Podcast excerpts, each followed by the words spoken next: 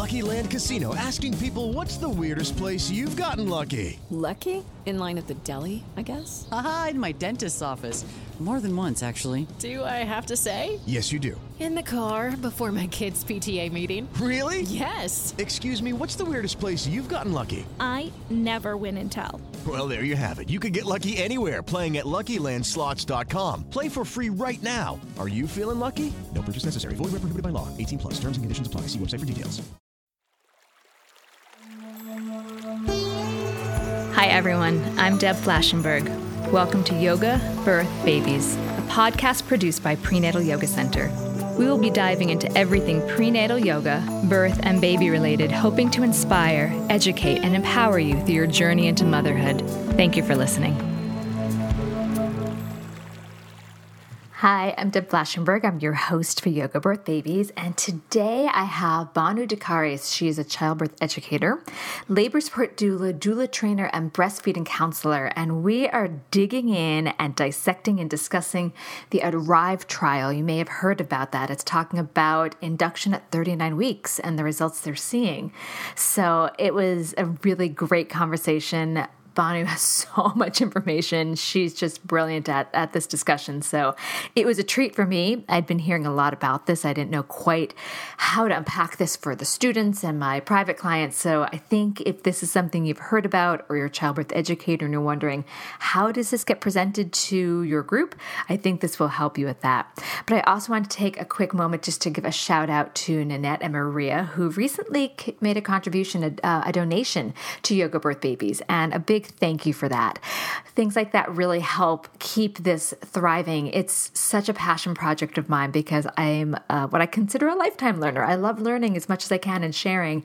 And each time we get a donation or contribution, it helps keep the podcast running. So a special thank you. And also just a reminder if you're unable to make a monetary contribution, maybe you can just go on to iTunes or Stitcher and leave a rating and review. Also, I'm really excited to share that my online course, Who's Afraid the Pregnant Yogi, is wrapping up. It was amazing and such a great experience. So thank you for those who joined me. And I'll be doing it again probably in the spring. Uh, also, in the spring, we have our New York City teacher training, which is already full. I can't believe it. It's December and the spring training's full. So if it's something you're interested in, our 85 hour training, check out the fall dates because they're already up. And that's pretty much it. So enjoy my conversation with Banu. It's great and, and have a great day. Hello, it is Ryan, and we could all use an extra bright spot in our day, couldn't we? Just to make up for things like sitting in traffic, doing the dishes, counting your steps, you know, all the mundane stuff. That is why I'm such a big fan of Chumba Casino. Chumba Casino has all your favorite social casino style games that you can play for free anytime, anywhere with daily bonuses. That should brighten your day a little.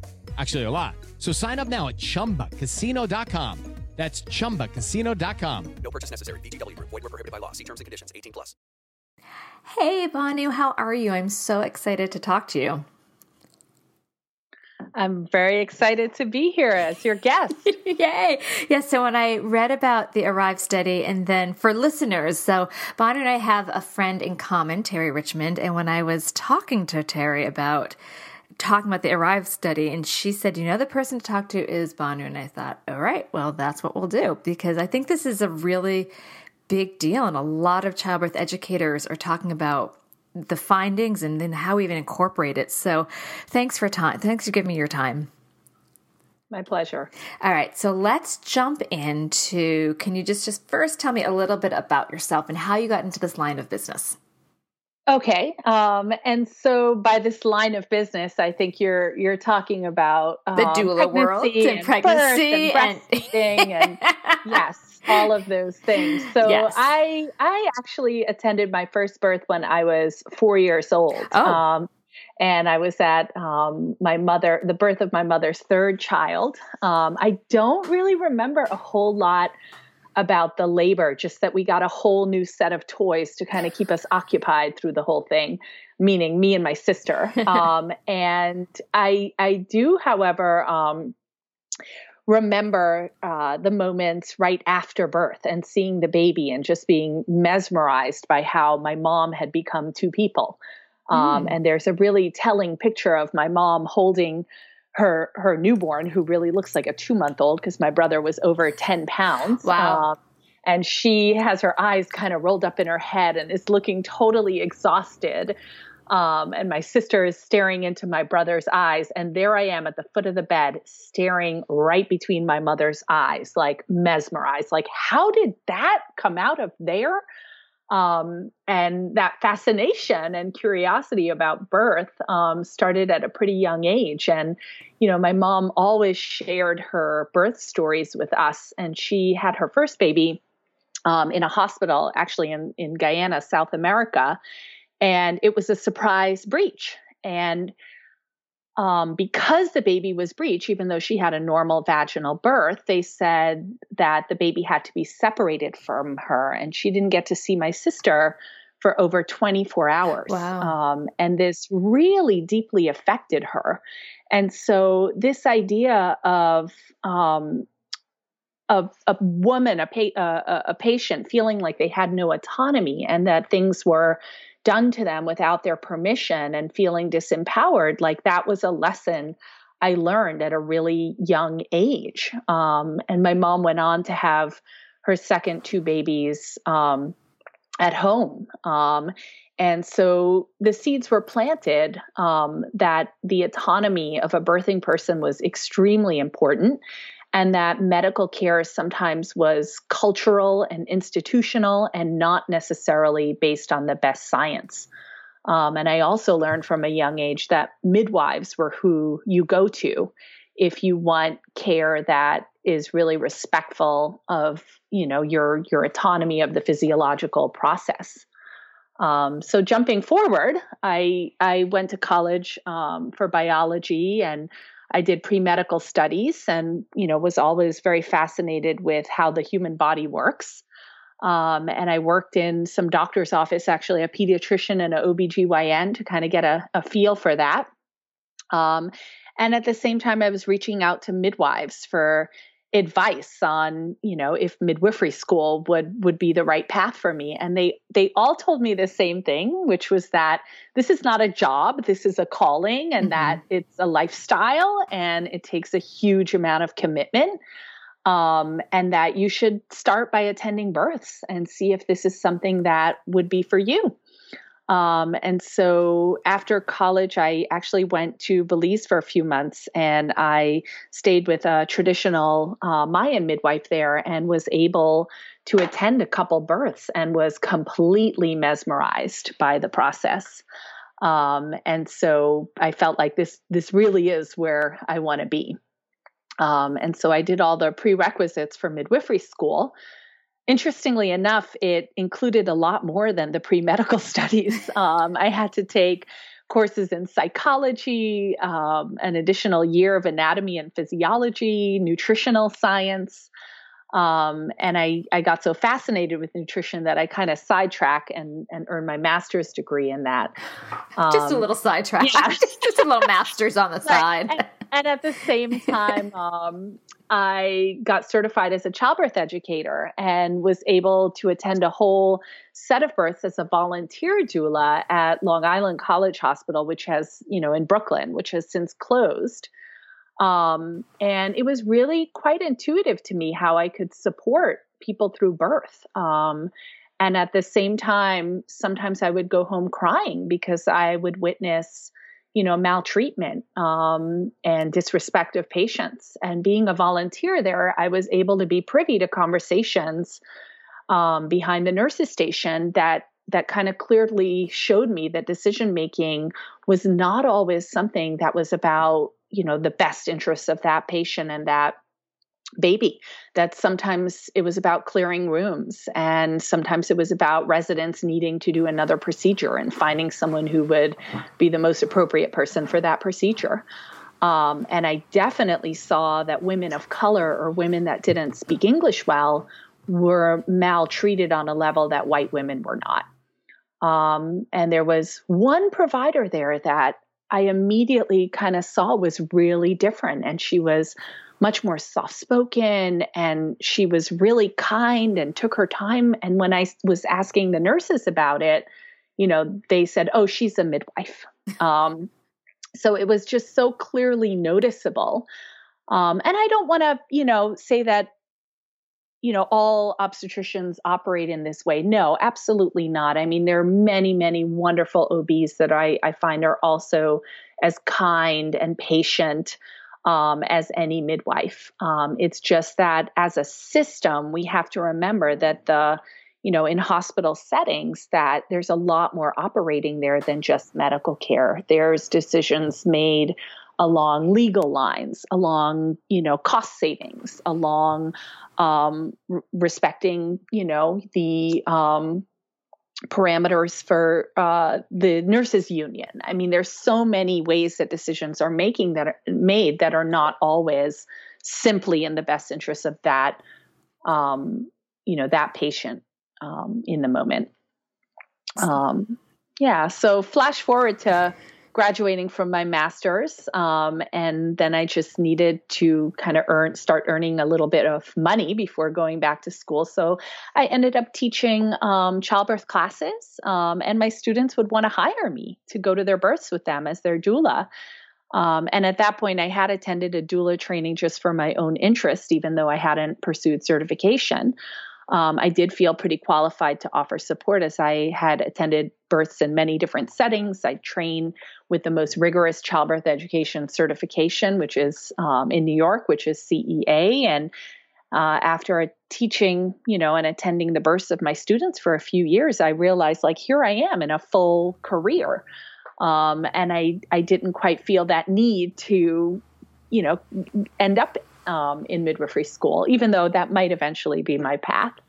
Um, and so now I've been working full time in the field for 15 years. Um, I also now train new doulas and I mentor aspiring childbirth educators. And I think my background in science, um, you know, has has really enabled me to um, read research well. Um, I've taken, you know, several courses in reading scientific um, literature and biostatistics. Um, and so I can, you know, I can help help to translate things like the Arrive trial, um, kind of pick it apart um, to people that may not have that that background. So um, that is what I'm super excited about because mm-hmm. when I heard about this and I was digesting it and I read it and read it and read and I read as many things I could about commenting on it. And um, I found Rebecca Dekker from Evidence Based Birth, her comment about it, Henci Goer, who I did speak with one time on the podcast. She really dives into stuff. Um, so you know, I, I, did as much as I could, but I thought yeah. if I if it's kind of if it's a lot of information to take in and it's going to impact how the students at PYC and just the pregnant persons dealing with interaction with their care provider, we need to really unpack this and look at it. So I'm thrilled. So let's just jump in for those that are still here. You know, it's maybe they're hearing about it and they're like, "What is this?" Can you describe the Arrive study and the findings from the study? Yeah. So the Arrive, I mean, it's a clever little acronym. what Arrive, you know, kind of means is the baby arriving. Mm-hmm. But it, it's an acronym that's derived from um, a randomized trial of labor induction versus expectant management. So I'll just kind of describe what those two term me- terms mean. Um, labor induction is a process of starting um, someone's labor either with me- medications or procedures. So generally, you're going to the hospital, you're not in labor, and then labor is initiated.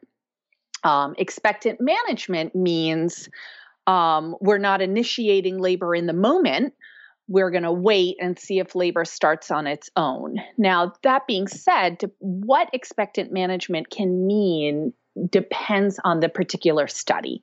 So, the most famous study on induction, the Hannah trial um, from 1992, um, they induced labor around 41 weeks in their induction group. And then their expectant management group were allowed to go all the way until 44 weeks wow. um, before possible induction. Um, whereas this trial is quite different. Um, and what's, what's different about it is that the induction date is kind of set a bit earlier.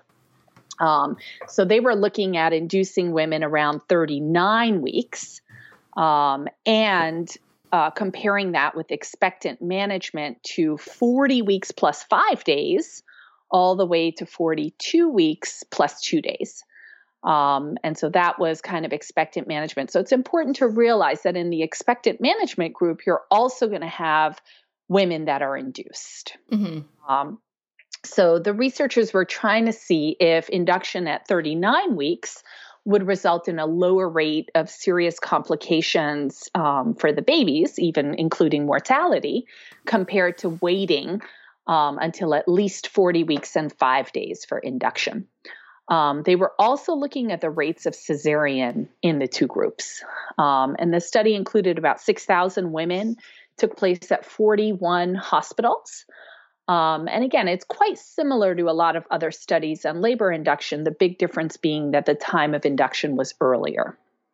Um, so, getting into the details a little bit more, um, the study was only including first time uh, mothers that were determined to be low risk and had no increased risk for any condition requiring a cesarean birth. So, they wanted to make sure that um, that the the kind of medical need for a cesarean wouldn't skew the results. Mm-hmm. Um, and those those uh, participants, about six thousand um, people participated, were placed in one of two groups. The first group was in induction of labor close to 39 weeks, um, and the second group, the expectant management. Um, and again, some of those would have spontaneous labor, and some of them would end up being induced. Um, so the researchers looked at a whole set of different outcomes for the baby's health, including things like the need for respiratory res- support, APGAR scores, infection, um, even death. And then they combined all those outcomes into like an overall score of perinatal morbidity. Um, the expectant management group did end up with a, a, higher rate of perinatal morbidity, but it wasn't high enough to determine that it didn't happen by chance, meaning it didn't reach statistical significance when analyzed. Um, the rates of mortality for babies were so low in both of the groups that we couldn't really even look at that. You would have needed a much bigger study to kind of examine that. Um, so the bottom line in terms of the benefits to the baby is that we didn't really see um, a benefit to the babies for early induction at 39 weeks. Um, however, and this is what is kind of the surprising um, and very interesting outcome is when we look at the outcomes measured for the mothers. Um, we do see a significant difference in two of them. One is that the cesarean rate in the earlier induction group um, was significantly lower. It was 18.6% compared to 22.2 in the in the um, expectant management group. In addition, we also see greater um, numbers of hypertensive disorders, things like high blood pressure, preeclampsia, um, in the expectant management group, and that that's kind of expected because we do know that hypertensive disorders um, rates do get higher the later in pregnancy you are. So, someone who may have a blood pressure that's kind of creeping up at 39 or 40 weeks, it might kind of cross over into pathology at 41 or 42 weeks. Um, uh, so, those were the two kind of results that stood out and reached um, statistical significance. With lucky landslots, you can get lucky just about anywhere. Dearly beloved, we are gathered here today to. Has anyone seen the bride and groom? Sorry, sorry, we're here. We were getting lucky in the limo and we lost track of time. No, Lucky Land Casino, with cash prizes that add up quicker than a guest registry. In that case, I pronounce you lucky. Play for free at LuckyLandSlots.com. Daily bonuses are waiting. No purchase necessary. Void where prohibited by law. 18 plus. Terms and conditions apply. See website for details. Hello, it is Ryan, and I was on a flight the other day playing one of my favorite social spin slot games on ChumbaCasino.com. I looked over the person sitting next to me, and you know what they were doing? They were also playing Chumba Casino. Coincidence? I think not. Everybody's loving having fun with it. Chumba Casino is home to hundreds of casino-style games that you can play for free anytime, anywhere even at 30,000 feet. So sign up now at ChumbaCasino.com to claim your free welcome bonus. That's ChumbaCasino.com and live the Chumba life. No purchase necessary. VGW. Void were prohibited by law. See terms and conditions. 18 plus. Yeah, they really, the whole um, induction at 39 leading to lower cesarean, that was interesting. I find I was actually just doing some research on that my own. I was listening to another podcast about induction, and this one was talking about you know, there a lot of times childbirth educators we keep saying like try to avoid induction and avoid induction because it's higher rate of cesarean. However, the study is saying at 39 weeks. So, can you talk about how this study really differs from current practices and of waiting for labor to start on its own? Yeah, I mean, I think I think it's really important to kind of frame what the study is looking at mm-hmm. versus, you know, if we're actually comparing spontaneous labor meaning labor that starts on its own, compared to induced labor. Mm-hmm. If you're actually looking at what happens in first time mothers, we do know that the rate of cesarean in an induced labor is about double mm-hmm. the rate of cesarean in a spontaneous labor. So that may in part be why, as childbirth educators, we're saying, you know, it's great to avoid induction because spontaneous labor has, you know, about half the rate of cesarean section. But what we have to keep in mind is that if you're not induced, let's say at 41 weeks, um, you're not guaranteed a spontaneous labor mm-hmm. before perhaps 42 weeks. So, usually in real life, we're not choosing between an induction and kind of allowing the pregnancy to go on indefinitely and never inducing. We're kind of choosing between induction and hoping the labor happens spontaneously until a later date at which point an induction will be done. Mm-hmm. and so when you're comparing induction at a certain time frame to expectant management you know you if you if you go into spontaneous labor you win. You know you have a lower rate of cesarean. But if you don't and you're induced either because something medical shows up or because you hit that that later date now your rate is even higher than if you had had that earlier induction. And I think I really want to highlight what you just said about if you go into spontaneous labor, you win. Like that's really ultimately great because I'm nervous that people are going to read this and be like, oh, I, I better just at 39 weeks, I better do right. this. Right. You know, so I think there might be um, fear and apprehension and just confusion. Yeah, absolutely. And it's you know it's confusion because you're you're hearing two different things. You might be hearing you know oh spontaneous you know inductions increase cesarean rates. And at the same time you're hearing oh have an induction because that'll decrease your chance of cesarean. And that's so confusing. Mm-hmm. um, and so we have to understand what what those comparisons are. That early induction has a lower cesarean rate perhaps than a later induction um, but that spontaneous labor has the lowest cesarean rate. So, do you think these results are going to cause doctors to recommend routine induction for healthy people at 39 weeks? Yes. Yes, okay, let's talk a little bit about that. um, I I think that um, you know there is a real kind of wonderful thing about being able to schedule birth um, you know if we if we think about ourselves as human beings like even someone who perhaps wants to have a totally natural labor um, a, t- a totally spontaneous labor if they could kind of decide which day it would happen um, without any induction or medical with the magic wand. like with a magic wand like that would be a wonderful thing you know um, so it's very, very enticing. And especially for hospital systems, it can be very enticing to have more births scheduled. You will, you will know perhaps when you need a greater number of nurses. You will know um, you won't schedule inductions on the weekend. You won't schedule them on the holidays. So you know, it, it can be enticing for doctors as well. They are human beings. And for midwives, you know, we're all human. We all, you know, will rationalize things that perhaps we already want to do or would like to do. Um, and so it can be enticing to recommend routine induction. And unfortunately, I, I think that the nuances of of this new data is not going to be presented. I think it's going to be presented as the title.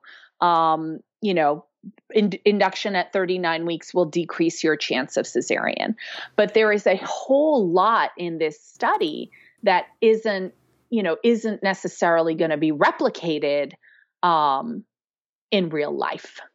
Well, um, I think um, the situation as I'm listening to this is so the data shown healthy people at 39 weeks, you know, and we're going to talk about the parameters in which that would happen. Yeah. But then we also know the data shows that for first time parents, it's usually post 40 weeks. So, you know, there's like, do Right. we. It, it will result in about, you know, if all first time um, labors were induced at 39 weeks, we do know that about 90% of first time um, birthers are going to go beyond 39 weeks. Um, Yeah. The average gestational length of a first um, first pregnancy is 40 weeks plus five days. Mhm. Um, and so if we're talking about um, 39, uh, you know, 39 week inductions, we're talking about We're not even in the sweet spot yet. in hospital settings that are going to be,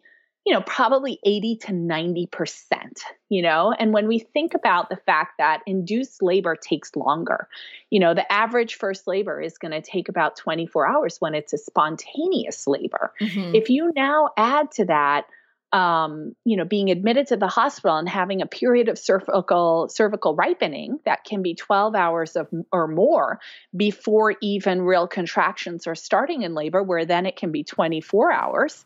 I mean, I, I remember reading a little bit about your own birth story. You might have experienced some of these, Yeah. you know, links of what a first labor can entail. Yeah, it's funny. Those that have been listening to the podcast are like, oh, yes, Deb and her epic labor. so we we know first first babies can take their time and so if if you're now looking at like 80 to 90% of patients being induced for labor which i think 39 week induction as a routine is going to create those kind of numbers um, I don't know if our hospitals have the capacity to handle those kind of links of labors for 80 to 90% of people. I think, you know, you're going to have massive overcrowding. I don't know if on Sunday you saw the article um, in the New York Times Yeah. written by Julie um, Satow, but she wrote an excellent article um, about the lack of natural birth options in Mhm. New York City. And, you know, she interviewed me for a couple hours um, for the article. And in it, she describes some of the terrible overcrowding conditions at these city hospitals. I mean, you and I have both Um, seen them as doulas. It's, Yes. Yeah. She included an example of a woman giving birth in a supply closet. Um, you know, you and I, I'm sure you've had a, a client birth in triage or, or you know, OR because they don't have another or room. the operating room because they, you know, for a vaginal birth because they don't have, you know, a regular room. And so it's this really sterile environment. And, you know, or, or women that are starting to push and they're still in the waiting room or the hallway and there's births in the hallways sometimes. I think, you know, there was a story of a birth um, of twins in triage even recently. Um, and so what's going to happen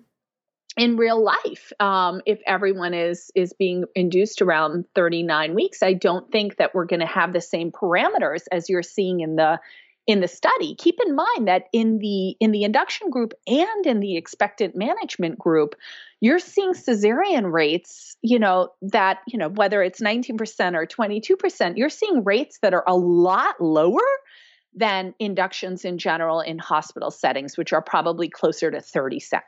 so let's you. I love so many things you said. I want to I want to unpack a few of those. So Sure. let's talk about. And I'm, I'm deviating a little bit from what I'd intended, but let's talk about the parameters of the Arrive study compared to the typical I'm going to use the word schedule or parameters that are often seen in hospitals. Now, I'll also say, you know, this is a podcast that's going to be heard everywhere. So, where you and I have the most experience New York City hospitals, some other hospitals might have um, more flexibility and not as crowded, uh, where Right. they might, some people might be listening to this and place to be like, what do you mean there's a timetable? So, for listeners, Yeah. just keep in mind, um, Banu and I are comparing this to the New York hospitals, which tend to be, as we already expressed, crowded um, and not really opening for days and days of labor. So let's talk about what that looked like. So the parameters set up for the Arrive study to give these figures compared to what the reality of birth might Yes, look like. They definitely had stricter kind of um, ACOG and Society of Maternal Fetal Medicine. Um, ACOG is the American Congress of OBGYN, which recently kind of set guidelines for um, failure to progress in labor. And failure to progress is the most common reason for cesarean um, both with inductions and um, with spontaneous labors around the country. Um, and so in in the trial, there were stricter policies than are typical for deeming an induction um, has failed. Um, you know, early labor had to be given a good amount of time, even after cervical ripening. Um, they used the guidelines for um, failure of progress in labor um, once labor was active or past six centimeters. So they definitely, you know, were were following a specific um, protocol that that in all likelihood helped the rate be lower. Now, keep in mind, it would have helped the late the rate be lower both in the induction group and in the expectant management group. Um, and that's important to remember because that wouldn't necessarily skew the results of this study because those protocols were used in both of those groups. Mm-hmm. However, it would skew the applicability of the study to the general population yes. or to a hospital where those guidelines aren't strictly adhered to. Um, we also have to keep in mind there's there's got to be some amount of what's called the Hawthorne effect, or just the fact that the study was it wasn't possible to um, make this a blinded study, meaning that the the um, participants of the study, whether they were the patients or they were the doctors or the midwives or the nurses, everyone knew that they were participating in this study.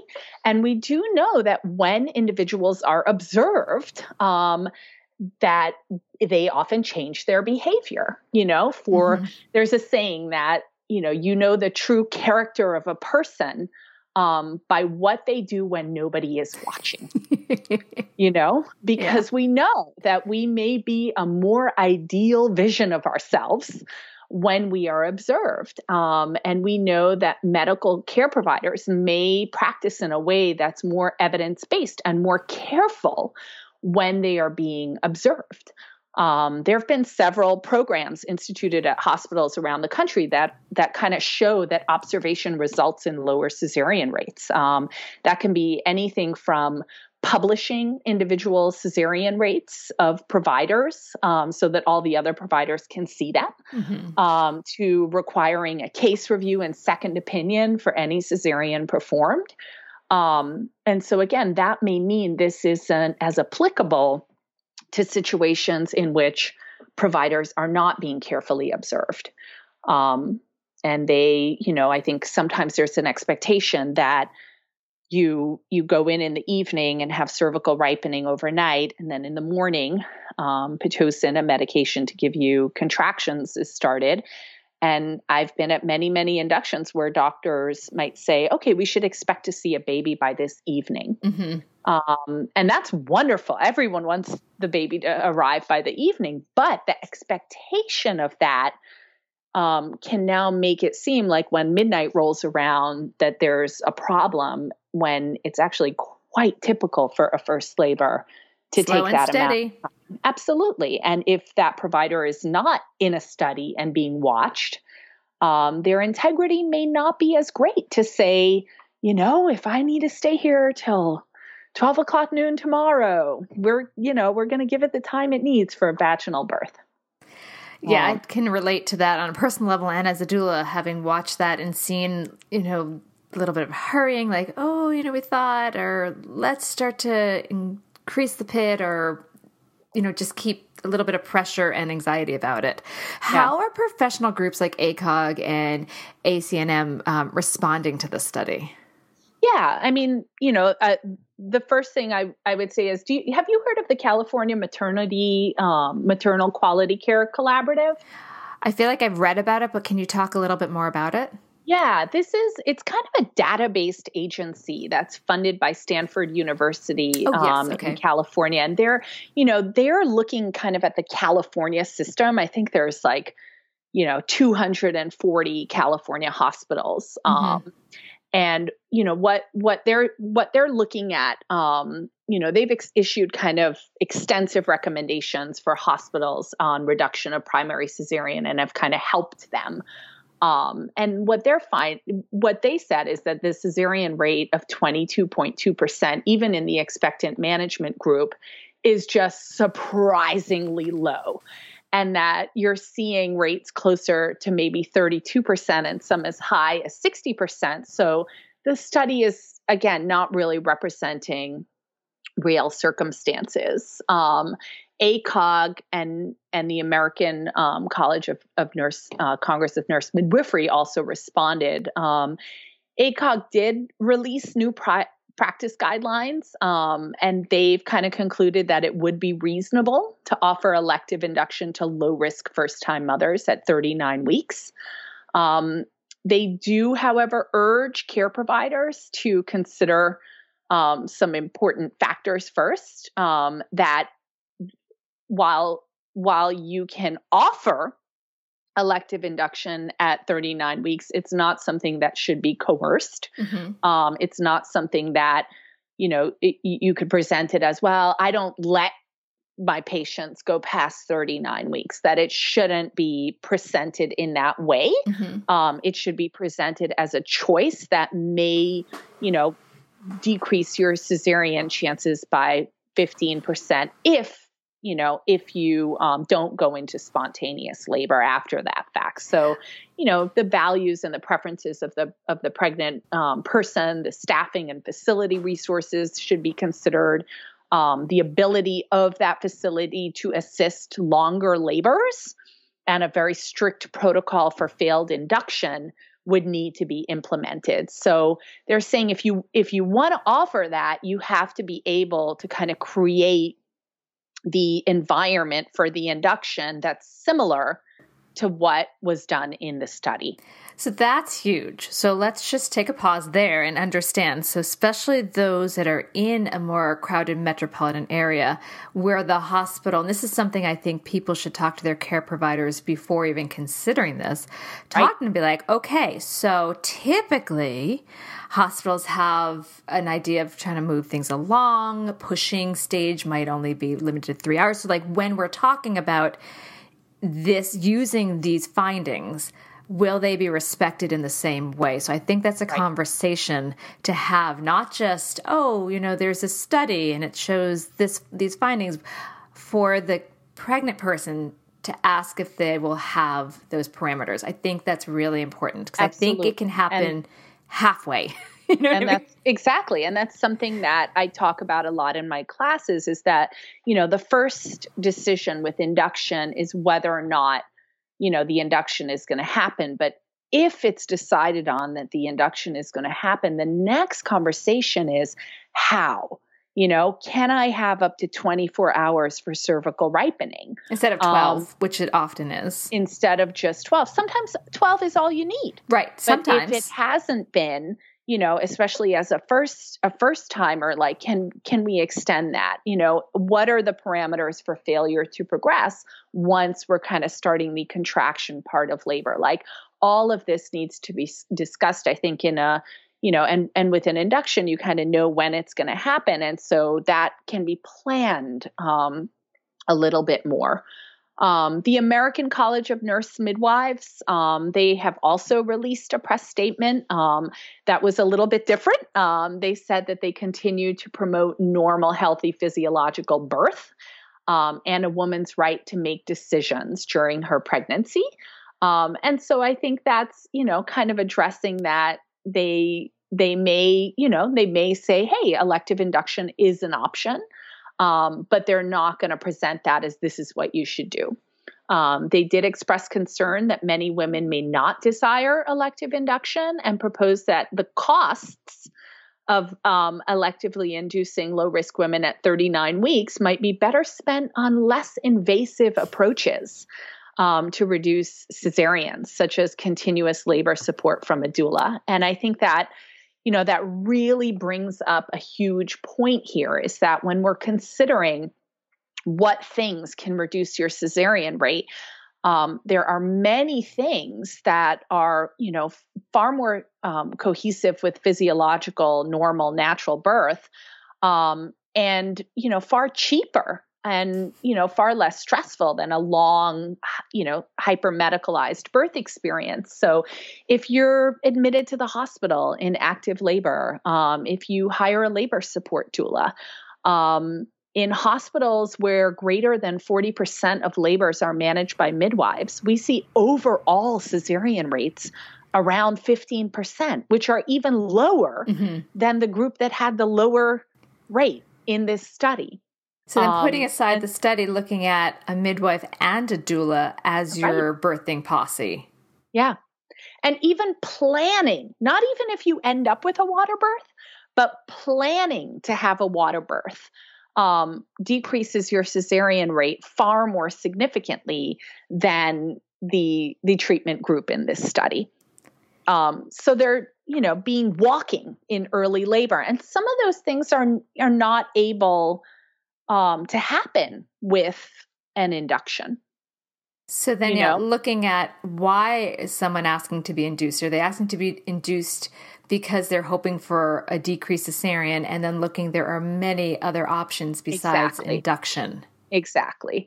Here are not- all the other things that you can do, um, and you know perhaps there are other things you can do to also encourage labor before a later induction date. As a birth worker, how are you seeing this implemented into practice? Are you kind of, are you butting against this? So with, I'm not. Yeah. I'm not kind of coming up against it quite yet. Yet. um, it's yes, still pretty new. I, I, know it's coming. Um, you know, in in my own practice, um, you know, I, I haven't seen m- many um, providers saying, you know, really encouraging 39 week inductions. Um, I have heard stories already of this happening here in New York City. Um, I have a feeling that the first step in this is that induction at 41 weeks is going to become more of a kind of a hard ending. Mm-hmm. Um, whereas now I see a lot of providers still feel comfortable with inducing at 41 plus three days or even at 42 weeks. Um, and that those providers who kind of are willing to um, support people in going far later may start pushing that back to 41 weeks and perhaps those providers who you know 41 weeks feels like a really hard ending to them um, even though the study that it was based on the hannah study um, the average you know time of induction in the treatment group was 41 plus 4 mm-hmm. but it was planned for 41 um, you know we may see those providers start start encouraging it at 39 or 40 weeks um, Judy was boring. Hello. Then Judy discovered ChumbaCasino.com. It's my little escape. Now Judy's the life of the party. Oh, baby, Mama's bringing home the bacon. Whoa, take it easy, Judy. The Chumba life is for everybody. So go to ChumbaCasino.com and play over 100 casino style games. Join today and play for free for your chance to redeem some serious prizes. ChumbaCasino.com. No purchase necessary. Void where prohibited by law. 18 plus terms and conditions apply. See website for details. But you then know, don't you think we might start to see a higher cesarean? So say someone, you know, I know a fair amount of, not a fair, some care provider will say, all right, 40, you know, 41 and 6, and that is it. And then we're starting induction. Right. If they're starting to pull it back to 41 and be like, that's it, and then they're inducing without giving those extra few days where the body might really need it and the baby might need it, right. don't you think right. we might then see actually an increase in cesarean? I, I do. Again, I think I think the you know the real world applicability of this we're we're going to see the opposite effect of what you know what this study um, is showing. You know, I I actually had um, a chance um, to speak with um, Neel Shah. He's um, isn't he great? I had him on the podcast. Oh, oh yeah, he's awesome. yeah. So um, this was at the New Jersey Symposium for Physiological Birth. Um, he he's for those of you who might not have heard that podcast. He's in. Um, you should listen to it, but. Um, I'm going to go listen to it. But he's an obstetrician that teaches um, at Harvard Medical School, and he works around the country with hospitals to establish systems to try to reduce avoidable cesareans. Um, and and I had a little chance to speak with him privately, and and you know he later kind of brought up those points to the group, but he agreed, saying that implementing, you know, a, a policy of routine 39 week inductions for low risk first timers um, was very likely to increase the cesarean rate in the real world. That the results of this study are not are not really applicable. I mean, I could see the positive results of this study might be that you know, if for some reason a 39 week induction um, makes the most sense for, you know, whatever reason, um, perhaps what we can take from it is that this should not, um, gr- like a, a, a cesarean rate of 18% or, or 19% is possible even with 39 week inductions um, when when they become necessary. So let's talk about how this is going to be harmful to a physiological birth. Do we think then we're losing that possibility? Well, I mean, it, if you know, if this starts becoming policy, it's going to mean that spontaneous labors are going to be really rare. They're going to be the anomaly. Um, and it's it's going to mean that you know the new generation of medical students and residents are are rarely going to see what a spontaneous labor looks like. Um, just the same way that you know just a, a, natural birth or an unmedicated birth is is currently kind of becoming an anol- anol- anomaly in medical settings in hospital settings.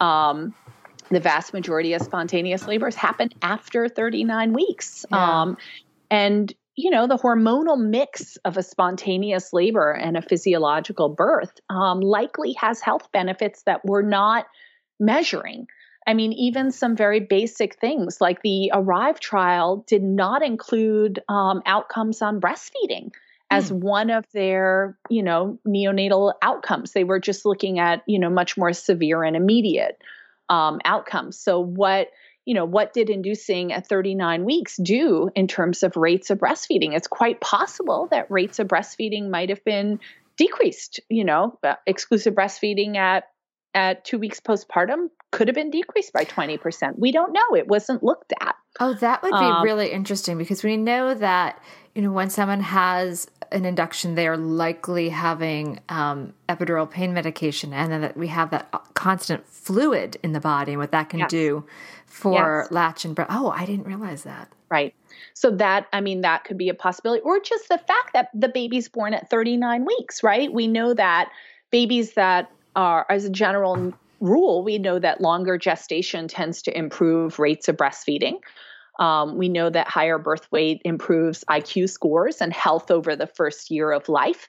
These aren't outcomes that are measured here. We're we're just looking at very immediate things, not the overall, you know, health of of that baby um, over the first year of life. And so, you know if we're if we're taking this as kind of a preliminary study and then saying let's let's look let's dig longer. deeper yeah let's dig deeper. Let's look at more outcomes. Let's you know um, we we may see different things and physiological birth may you know there may be things going on in there that we haven't even um, begun to study. And when we think about the fact that there are many ways that are very supportive of physiological um, birth that have a more dramatic effect on the decrease in cesarean rate.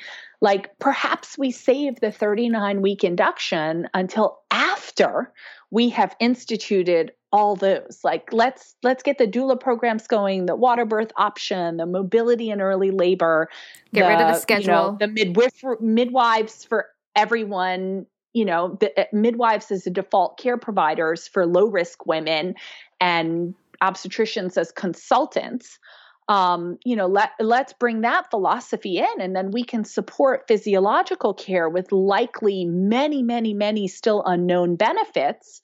Um, and kind of, you know, this would be the most costly and the most interventionist way to try to bring a cesarean rate down. Mm-hmm. And I, again, I want to point out not getting drawn in just to the headline. So, for those that are listening and are pregnant and thinking, you know, getting overwhelmed, I think you brought up a great point that yes, the big headline, you know, decreases cesarean, but we don't know the bigger picture breastfeeding, health of newborn. Those are really big things that, as you said, they weren't talked about. So, it's really easy to get swayed you know, right. just from the big topic. So, right. who might benefit from using the parameters of the ARRIVE study, not the parameters of some certain hospitals, um, and opting into induction at 39 weeks?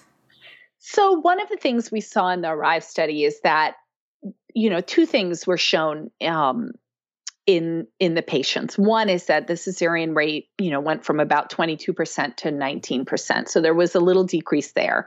The other thing, excuse me, is that you had um, uh, a higher risk of developing hypertensive disorders um, if you were in the expectant management group. So perhaps, you know, perhaps people who are you know, already feeling like they might um, have a higher risk of hypertensive disorders, um, you know, might feel more confident being induced earlier, um, even if those aren't showing up yet, even if they are still considered low risk. Mm-hmm. Um, you know, perhaps um, people who are really comfortable with the idea of a highly medicalized birth and they actually feel more in control and and more comforted by con- things like continuous monitoring or having their entire labor in a hospital setting like this may may feel like this is a, a, a feels like a safer experience to them mm-hmm. um, and i will you know i would like to point out that that would be ev- almost everyone in the study because they they started out with about 50,000 um, possible participants.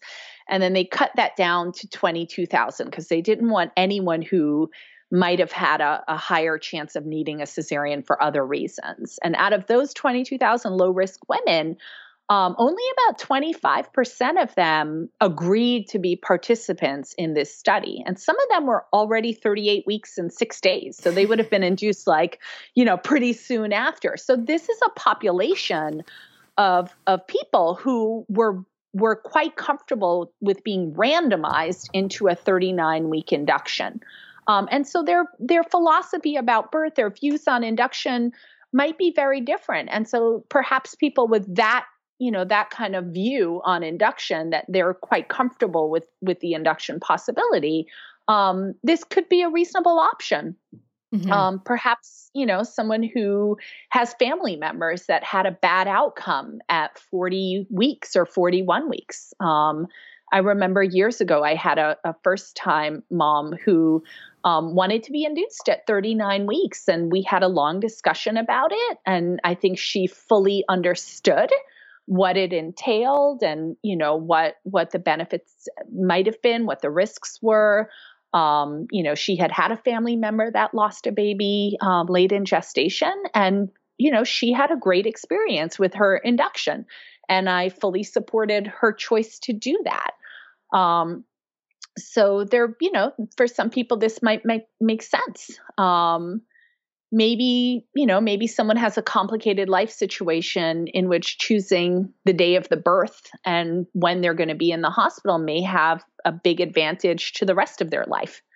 Um, and you know that makes sense. Maybe mm-hmm. they live far from the hospital. Maybe um, they are a caregiver for someone. Um, they can't be away from for very long, um, and they need to plan it out. Maybe they have five dogs, um, and for them, this feels you know right to know when they're going to be induced, and you know they have a ninety percent chance of you know making it to that induction date and having you know their birth scheduled.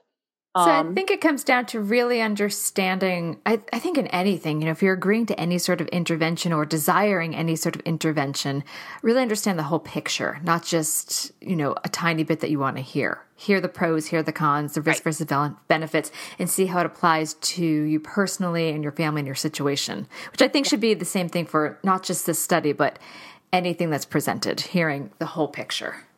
Right.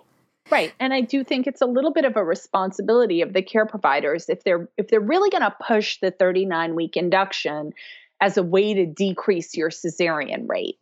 Um, I think it's their responsibility to also inform their patients about the other ways you can decrease your chance of a cesarean. Yes. Um, that might be, you know, even more dramatic and less, you know, less interventionist. Um, you know, some people may you know many women may choose that they they don't want an induction because they they are kind of comfortable with having you know a, a a little bit higher chance of cesarean if they get you know to 42 weeks but are are kind of willing willing to do that because their chances if they go into spontaneous labor are so much lower and that they want to labor at home.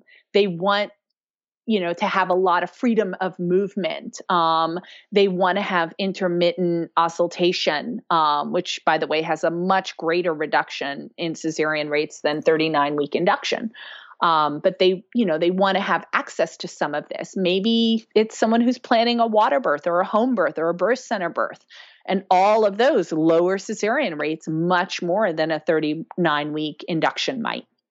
Yeah, and it's um, important to note again that induction, use of pitocin, or maybe they, you know, maybe it's just enough uh, softening of the cervix might pop them into labor. But if someone's hoping to have a physiological birth without pain medication, opting in for an induction at 39 weeks is likely not going to provide that.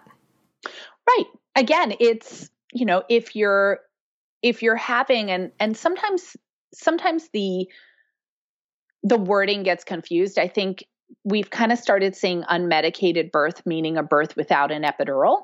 Mm-hmm. But an unmedicated birth means a birth without medication. Medication, yeah. And so if you're having an induction, you know, unless it's starting with just breaking your water or just the Foley balloon, like, it, you know, I would say probably 99% of inductions, and I'm kind of making up that number from my experience, um, but I would say the vast majority of inductions would involve medications. Yeah. So, so if someone if, really if, wants to if stay. you want an unmedicated or physiological birth, like that's almost by definition, that's not an induction. Correct. And additionally, if you would prefer to kind of, you know, feel the sensations of labor and go through it and have that experience and not have an epidural, um, that's that will be much more challenging um, with with an induction. Yeah, and if you want to stay home longer, exactly right. freedom movement. So these are right. all really good things. So I want to also ask you, as a childbirth educator, how are you working this into your class?